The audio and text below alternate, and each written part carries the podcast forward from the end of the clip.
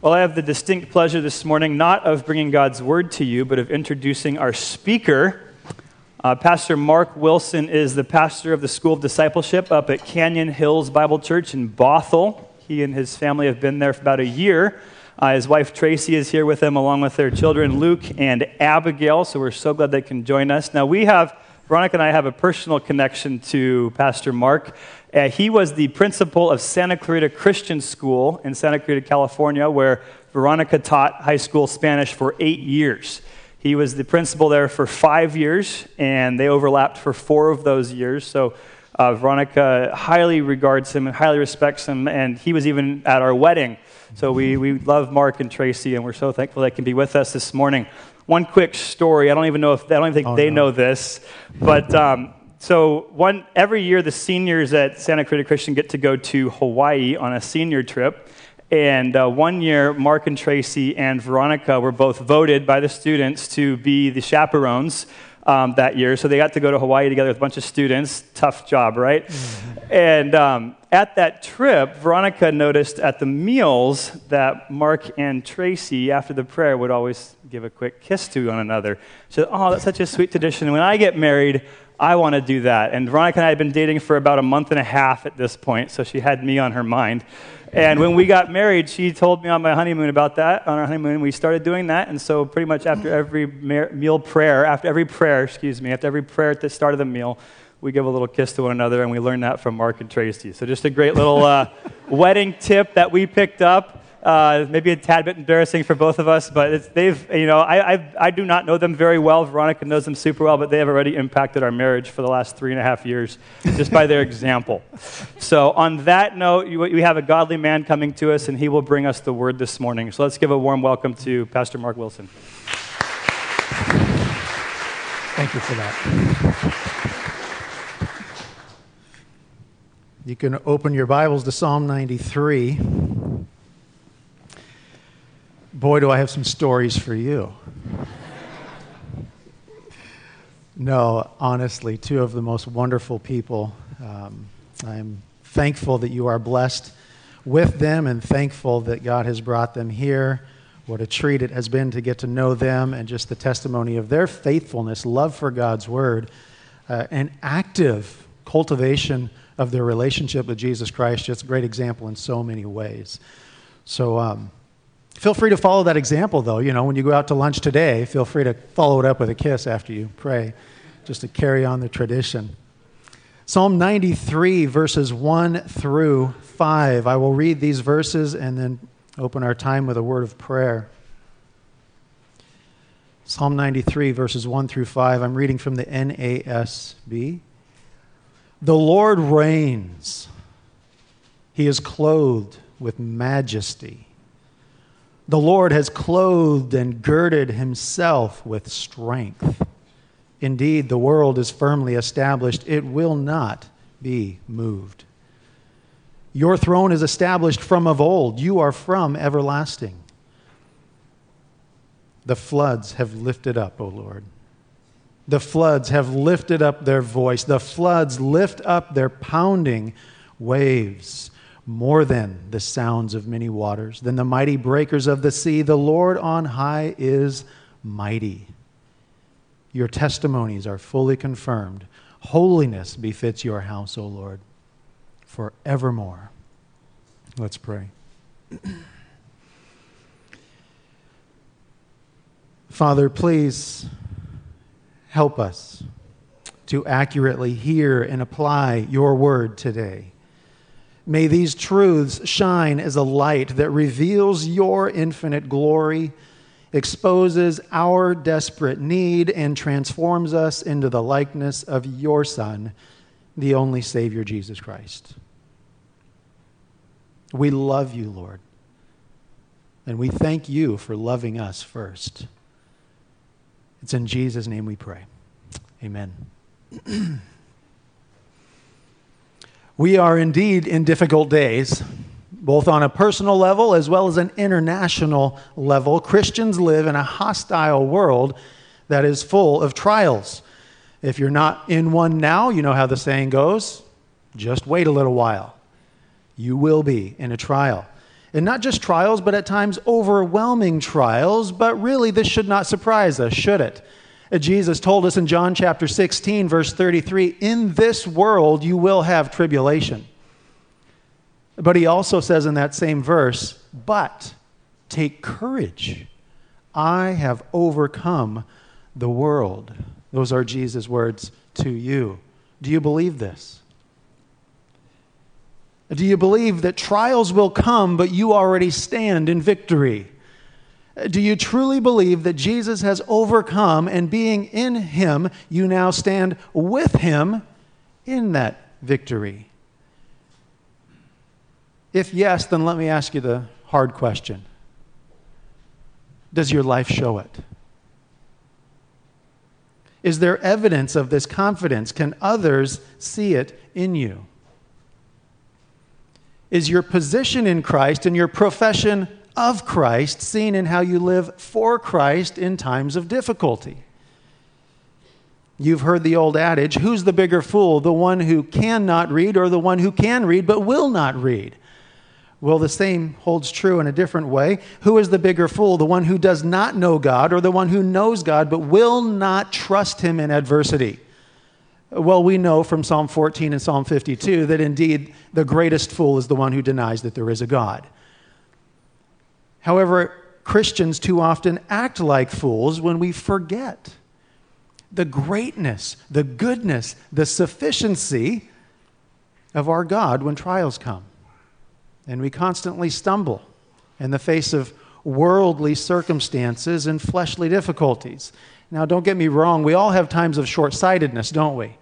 We all have time of weak faith. It's simply a fact of living in this world as a Christian that from the same heart proceeds godly faith and worldly fear. We all at times waver. But this really shouldn't be the case. God has given us the resources to persevere in confident joy and to have hope in hard times. So, again, the question is having the power and the promise of God at your disposal at any and every time, how do we not act like fools? And by extension, how do we encourage other believers? When difficult times come, when trials come, when tribulation hits, as surely as it will hit, in the midst of suffering, difficulty, discouragement, and trials, how can we minister to a brother or a sister in Christ? In Psalm 93, we'll see that because God reigns, Christians can have confidence and comfort in the midst of life's trials. Because remember, all who desire to live godly will be persecuted. We don't know who wrote Psalm 93. Some say it was David, others say because of the wording and structure it was Isaiah. We don't know. As far as when it was written and the, the circumstances around its composition, we don't know that either. At the same time, Psalm 93 doesn't require that because the, the truths that are contained in Psalm 93 are timeless. Because God is timeless. Psalm 93 is what we call in the midst of the Psalter theocratic psalms, enthronement psalms, kingly psalms. Psalm 90 through 100 all focus on the sovereignty and the goodness and the greatness and power of God. And Psalm 93 especially focuses on his majesty and supremacy in contrast to all opposing powers, all opposing forces, all opposing trials and tribulations, both around the world and in your life. So, beginning in verses 1 and 2, we, we, see right off the bat that the Lord's dominion is established. Right off the bat, the Lord's dominion is established. And right away in verse 1, we see this. You see it there. The Lord reigns. The Lord reigns. Specifically, Yahweh reigns. The reference here is to the personal, divine name of God Almighty. Not just any God, but the covenant keeping God of your salvation. He is the one who is reigning, He is the one who rules, He is the one who is on the throne. We're not just talking about another king, another human king. Instead, we're talking about divine kingship. And when we talk about Yahweh reigning, we're not talking about a president like we might be familiar with in the United States. Praise the Lord. You know, one who is elected to rule, accountable to others, and limited in their ability and the duration of their reign. That's not what we're talking about. Rather, this verse is telling us that Yahweh and no one else is and always will be king. It is clearly an assertion of supreme and universal power of God over all things. God reigns over peoples, creation, governments, circumstances, your circumstances, specifically today, right now. The Lord reigns everything. In Isaiah 40, God asked this rhetorical question To whom then will you liken me that I would be his equal, says the Holy One? The answer is no one, Lord. None. No one is like you. So, the first thing you must know for confidence and comfort in trials is this God's power is supreme. God's power is supreme. You see, we have to ask ourselves does this, does this mean anything to us? Does it mean anything to you? Does the fact that God has power over everything have significance in your life? It should give you confidence in the midst of chaos, comfort in the midst of confusion, peace in the midst of difficult circumstances, and hope, being assured and knowing for certain that all things do indeed work together for those who love God and are called according to his purpose. Because, because he has the ability to bring it about. Therefore, since God's power is supreme, your confidence can be supreme, can't it? To further illustrate this point, the psalmist details for us why this is so. Not only does our God reign, he is, you see it there, clothed with majesty. Isn't that great? What an image. What a picture. His clothing, his covering, his, his adornment, they're not like ours. They're majestic, meaning that his clothing is dignity, grandeur, splendor. It's that which leaves a person in awe when they see it, or even today as you consider it. Like Isaiah in Isaiah chapter 6, in seeing this vision of the Lord sitting on a throne, lofty and exalted, with the train of his robe filling the temple, declares, Woe is me! I am undone as he beheld the beauty and the majesty of our God. That beauty, that majesty, that power that leaves you in awe in light of who God is should overshadow your circumstances, should overshadow all the details of your life, those trials, those tribulations, and all the rest. But there's more. We also read in verse 1 that the Lord has clothed and girded himself with strength. So he's not just clothed with majesty, but robed with power. And did you notice what the text says? He has girded himself. Girded himself. This is used figuratively to denote not only strength, but get this strength with intent specifically the intent of a warrior. To gird oneself was to take the loose clothing and tuck it into the belt. The idea is that you are ready for action. You see, this is a beautiful thing. God reigns, He has all power, He's ruling and reigning over, over everything, and yet He has readied Himself to respond on your behalf. He has readied himself to do whatever's necessary in action for his glory and for your good. Are you in a trial? God is ready to take action on your behalf. And so we ask ourselves, am, am I ready to trust him to take action on my behalf? Am I trusting that he's already taken action on my behalf in this trial, in this tribulation? Notice also that the Lord has girded himself there's a reflexive form of this verb, if you know what that means. The, the short point of it means nobody has girded, nobody has robed, nobody has clothed God. He did it to himself. And nobody else has the right to, the authority to, the power, the power to, or position to, but God Himself is ascribed with power. Worldly kings draw their strength, draw their influence from popularity, armies, land, or wealth. Their power is ascribed to them by others and only effective if recognized by others. But our God is supremely powerful in and of Himself. A.W. Pink says it this way Power belongeth unto God and to Him alone. And not a creature in the entire universe has an atom of power save what God delegates. But God's power is not acquired, nor does it depend on recognition by any other authority. Power belongs to our God inherently. He's powerful whether you want to admit it or not. He's powerful without your help. God is all powerful. In light of this reality, the psalmist simply declares the obvious in verse 1 when he says, Indeed, the world is firmly established, it will not be moved. This isn't wishful thinking, but a firm conviction and an unshakable reality the term for world refers to more than just the earth with the created stuff that we see and we touch, but it's principalities and powers, everything in all places, both visible and invisible. The Lord owns it. God has established it, and He is the only one who can alter or dissolve it. Psalm 24 reminds us the earth is the Lord's and all it contains, the world and those who dwell in it. He reigns over all of it. And you remember Genesis chapter 1, verse 1. In the beginning, God created. And you remember how he created? Out of nothing but his voice.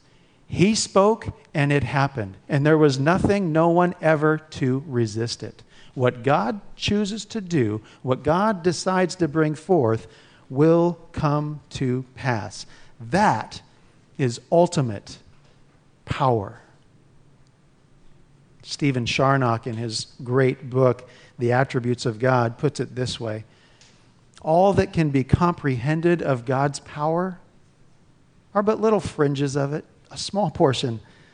No man ever discoursed or can of God's power, as I'm attempting to do now, according to the magnificence of it. No creature can conceive it. God Himself only comprehends it. God Himself is only able to express it. Therefore, now get this, we have reason to acknowledge Him Almighty who have power of acting above our power of understanding. Consider miracles. We call something a miracle because it's beyond our ability to explain it. To God, a miracle is simply God being God.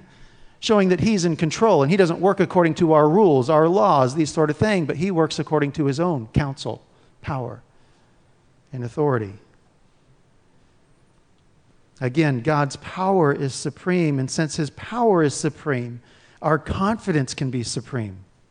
And there's no need to be shaken, worried, anxious, fearful by what the world can do to you when our God reigns. The second truth for a Christian's confidence and comfort is found in verse 2. Your throne is established from of old. Your throne is established from of old. In short, not only is God's power supreme, but God's authority is sovereign. Uh, what's the difference between this power and this authority? Well, power refers to one's ability. The authority refers to one's right to exercise that ability, if, when, how, in whatever way they like. So not only is God's power supreme, but God's authority is absolutely sovereign.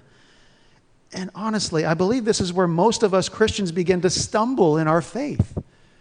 Uh, sure, God is powerful, they say, but, but the world is hostile and Satan is crafty, and I'm still responsible for getting the job done, aren't I?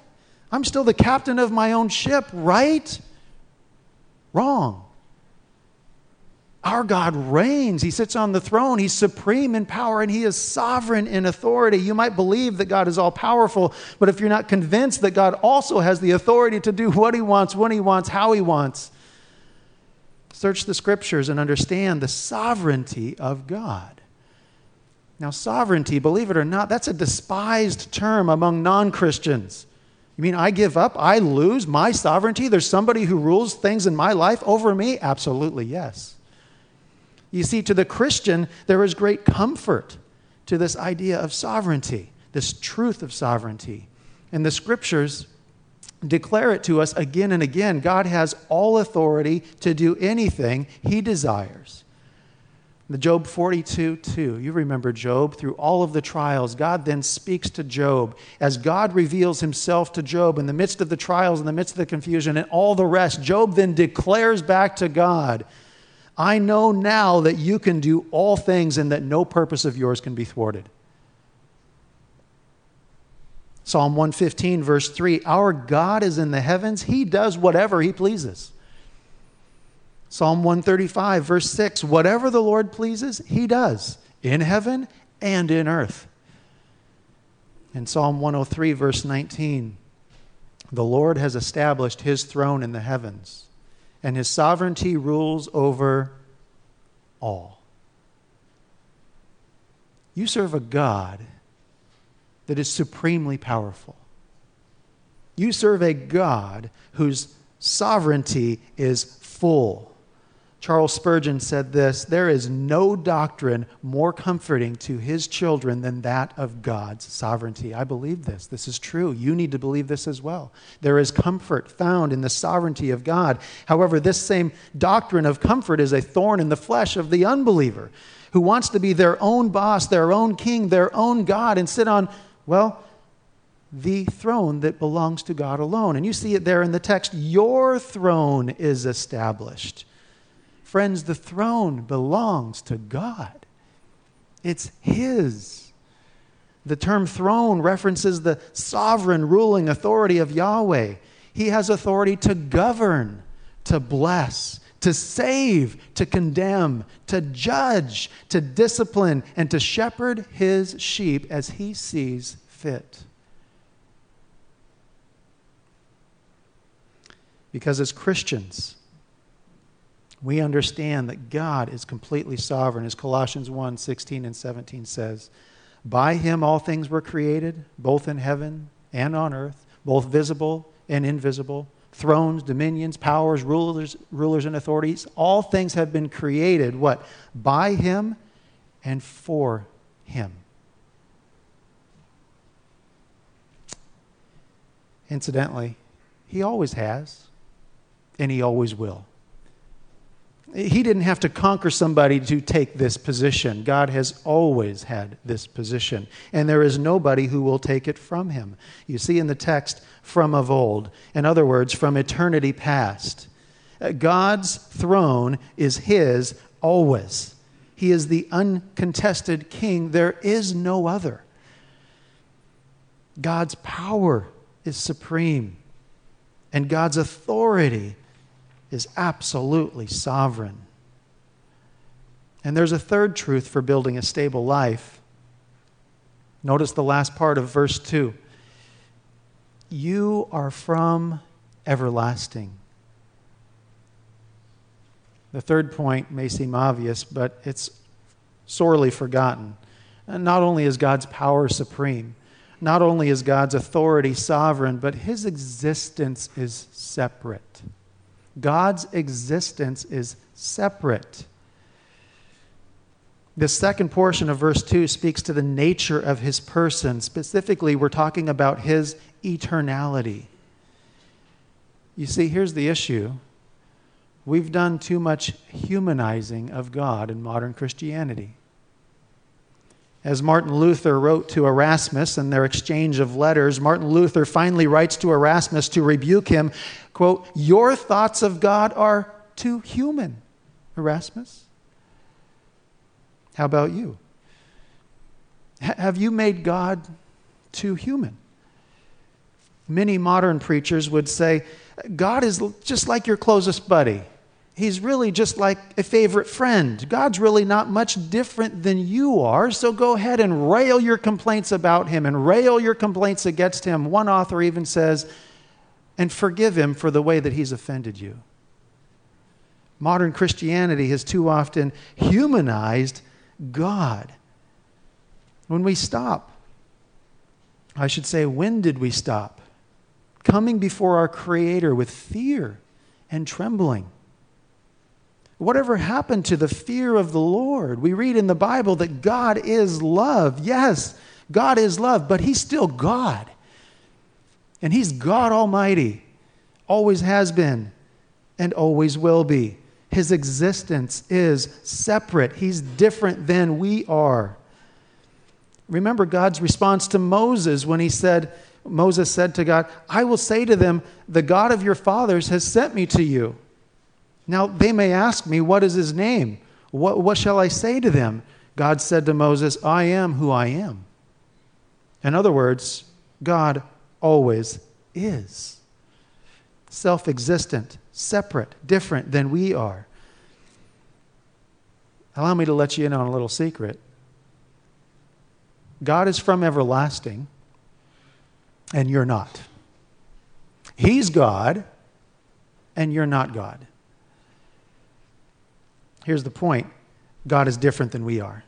He doesn't just act differently than we are, than we do. He is qualitatively, eternally, essentially different, separate. His existence is separate. Rebu- rebuking the wicked on this same issue in Psalm 50, God declares in Psalm 50, You thought that I was just like you. I will reprove you and state the case in order before your eyes. In other words, I will put myself on display. Now consider this, you who forget God, or I will tear you in pieces and there will be none to deliver. In Leviticus 10, Moses reminds Aaron after the death of his sons, Nadab and Abihu.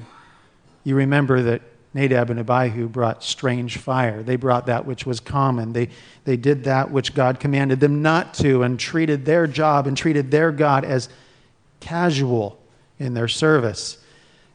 But after Nadab and Abihu died, Moses comes to Aaron and he said, It is what the Lord has spoken when he said, by those who come near me, I will be treated as holy. And before all people, I will be honored. And Aaron kept silent. There is far too much humanizing of God. And I believe this is where we begin to disregard his holiness, his separateness let us not be those who blaspheme God by treating him as common. Maybe this is why we often live our lives as if there is no God. We see him as too human. And I'm not here to deny the full humanity of Jesus Christ. I, I, totally agree with that, but I want to emphasize the fact that though Jesus is 100% God and 100% man, we need to understand it is He who sits on the throne, the Lamb, the Almighty, who has blessing and honor and glory and dominion forever and ever. We must rightly understand, regard Him. It's when we see God for who He is that we explode in gratitude for our Lord Jesus Christ. When we understand our sin in light of the eternal holiness, separateness, otherness of our God, that we realize this gap that Jesus has bridged by His sacrifice, by His death, by His perfect life on your behalf. And we explode in praise to Him out of thanks for these things. Romans 5 says it this way through Jesus also we have obtained our inheritance by faith into this grace in which we stand, and now we exult in hope of the glory of God and in our tribulations. You see, Paul even puts your tribulations in light of the glory of God. And we must do that as well. He is not like us. His power is supreme, His authority is sovereign, and His existence is separate. In light of this, allow me to give you a quick piece of advice. Before you say to somebody, oh, I understand what happened. You should do this or you should do that. Before telling somebody you should, start with He is. In other words, before you give your best advice, point to the reality of God's presence and power. Before addressing the specifics of their trial, put it in the context of His triumph. God is supreme in power. His authority is sovereign. His existence is separate. Those are our three points for living a stable life in a world that's hostile in the midst of trials and tribulations and all the rest. Now, I promised you at the beginning that I would give you those three truths. I've given you those three truths, but we've only made it through two verses. Well, there's an interesting structure in this psalm that, that reminds us of the reality of who God is in the light of the, in light of the circumstances and situation we're in. And I'd like to illustrate it this way just by telling a quick story, not about Stephen and Veronica, but um, my daughter, actually. When she was learning to swim, I would take her in the pool, right? And I would hold her. And I would say, Daddy's holding you. I won't let you go. It'll be okay. And then I'd plunge her under the water for a couple seconds, right? and pull her back up out of the water. And she, and I would hold her close. And I would say, Daddy's got you. I didn't let you go. You are okay. You see, Psalm 93 was built with this context.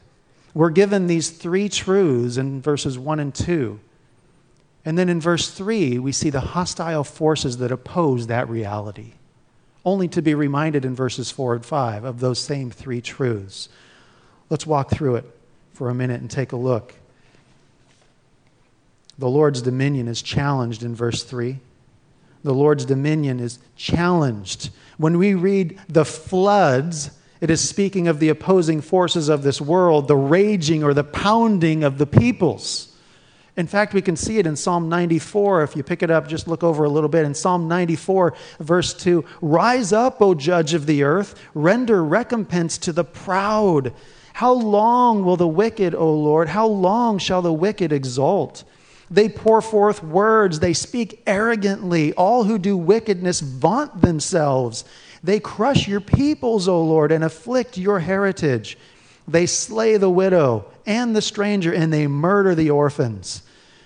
They have said, The Lord does not see, nor does the God of Jacob pay heed. So when we read in verse 3 of the floods and the waters, it's only an image of the raging and the roaring and the pounding of the world's forces. And the repetition we see there is a literary device showing that this is a present and constant threat that does not let up. Have you ever felt like that? Some trials just keep coming, some discouragements just keep hitting. They come and they come and they come. And honestly, to step aside for a second and say, it's not really against you, it's against him.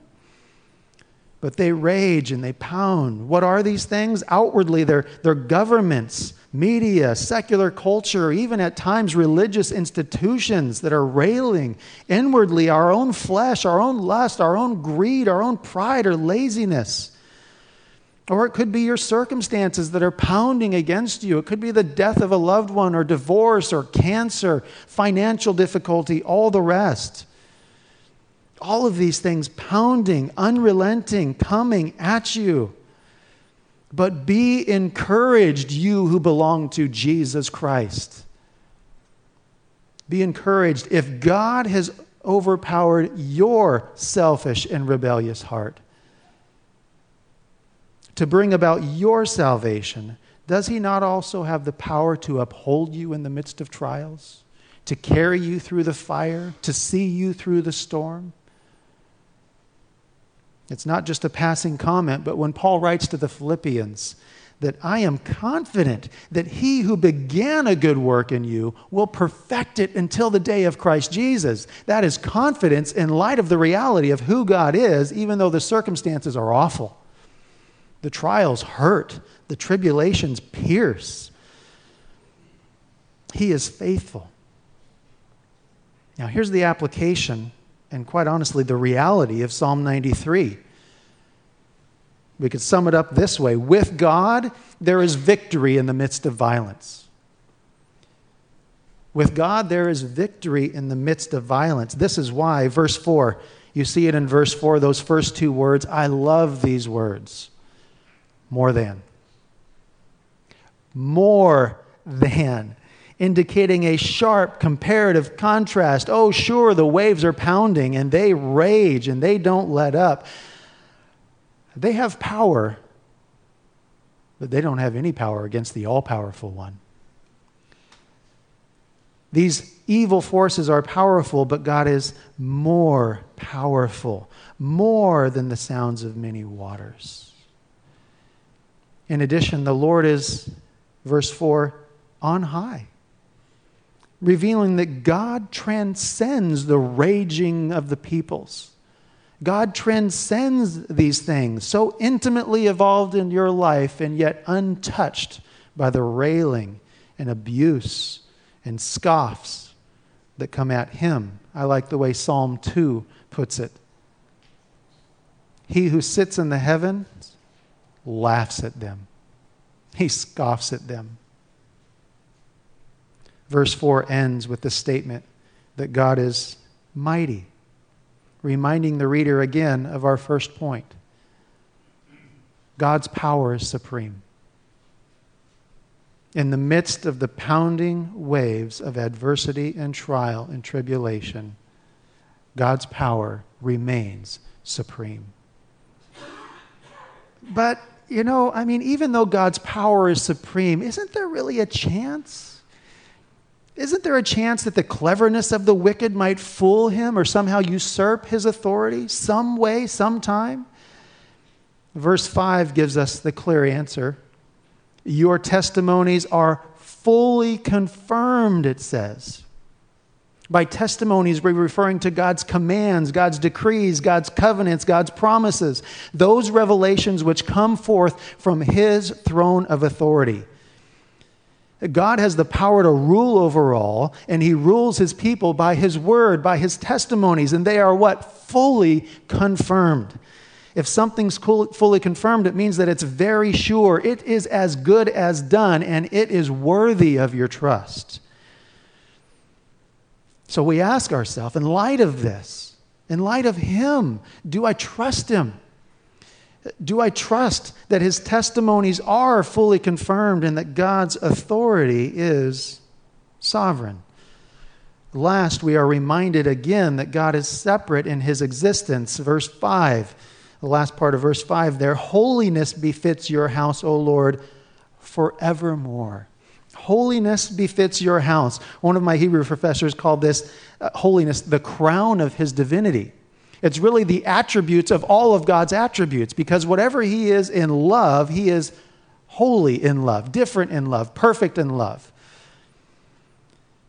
God is absolutely holy, separate, unique. Holiness is the quality that sets the Lord apart from others. Holiness befits His house. This means that the house of God, that is the place of His presence, it is different, it's separate in essence, qualitatively different, functionally different. God is holy in both nature and character. Holiness is the adornment that beautifies the Lord's house and, and distinguishes him from all others. On a point like that, I can't help but to just ask if in fact God is holy, and in fact He is holy, and then He calls us to be holy as He is holy, what implication does that have for your life? In the midst of trials, we find hope in the midst of His holiness, His separateness, and yet at the same time, He wants a watching world to see your life reflect that same nature and character. Obviously, not to the extent that God is, but to the extent that you are trusting Him and He dwells in you, they should see a reflection of this. God has clothed Himself with holiness forevermore. In other words, the same point there eternally. He is eternal. God's existence is separate. Now, this psalm does more than just deliver comfort in the midst of trials, it, de- it demands a response in light of revelation. Every time God reveals himself, it demands a response. And the right response in this particular situation is to worship him and to trust him for who he is in your trial right now, today. A.W. Tozer once said, Much of our difficulty as Christians stems from our unwillingness to take God as he is and adjust our lives accordingly we insist upon trying to modify him and bring him nearer to our own image.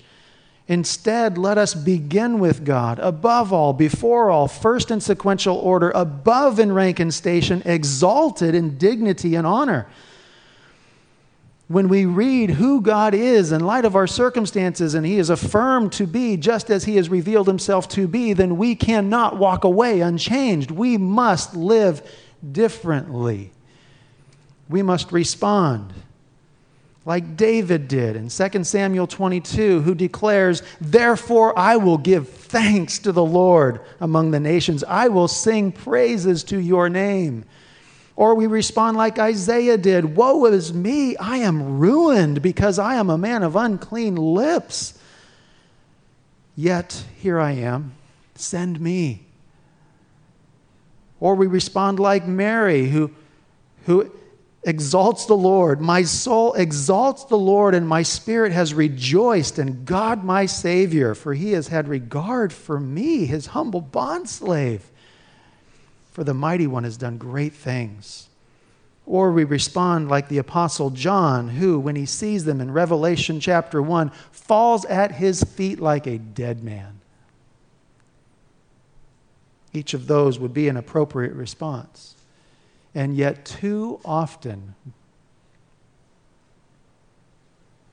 we see the response of Pharaoh reflected in the hearts of men, who in Exodus chapter 5, when Moses declares the word and the purpose of God, Pharaoh says, Who is the Lord that I should obey his voice?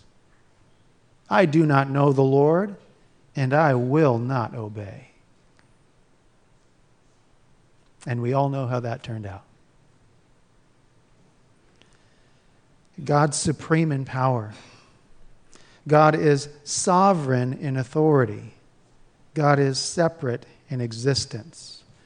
When you are convinced of this, then we can join the heavenly choir as we read in Revelation 19. Hallelujah. For the Lord, our God, the Almighty, reigns. I'd like to close with a final encouragement. When the waves of life are pounding, and when you're feeling overwhelmed by the forces against you, Scripture tells us fix your eyes on Jesus the author and perfecter of faith, who for the joy set before him endured the cross, that joy being accomplishing God's glory and attaining your good. For the joy set before him endured the cross, despised the shame, and has sat down at the right hand of the throne of God. In other words, the Son of God, who has conquered all, sits right now as your advocate in the place of power, in the place of authority we can trust Him. We need not play the fool when our God reigns. Let's pray. Lord, Lord, what can we say? We are silenced by your greatness. And at the same time, boil over with praise as we are exposed to the light and the heat of your glory. We thank you, our Father, for conquering our hearts for exalting your Son, for fulfilling your promises. Lord, help us to trust you in trials, to prefer you in temptations, and to glorify you in victory. Cause us today, by the power of your Spirit, to love you, to worship you, to obey you, to trust you. Cause us, Lord, to see afresh the reality that our God reigns. We pray all this in the mighty name of your Son, our Lord, Jesus Christ. Amen.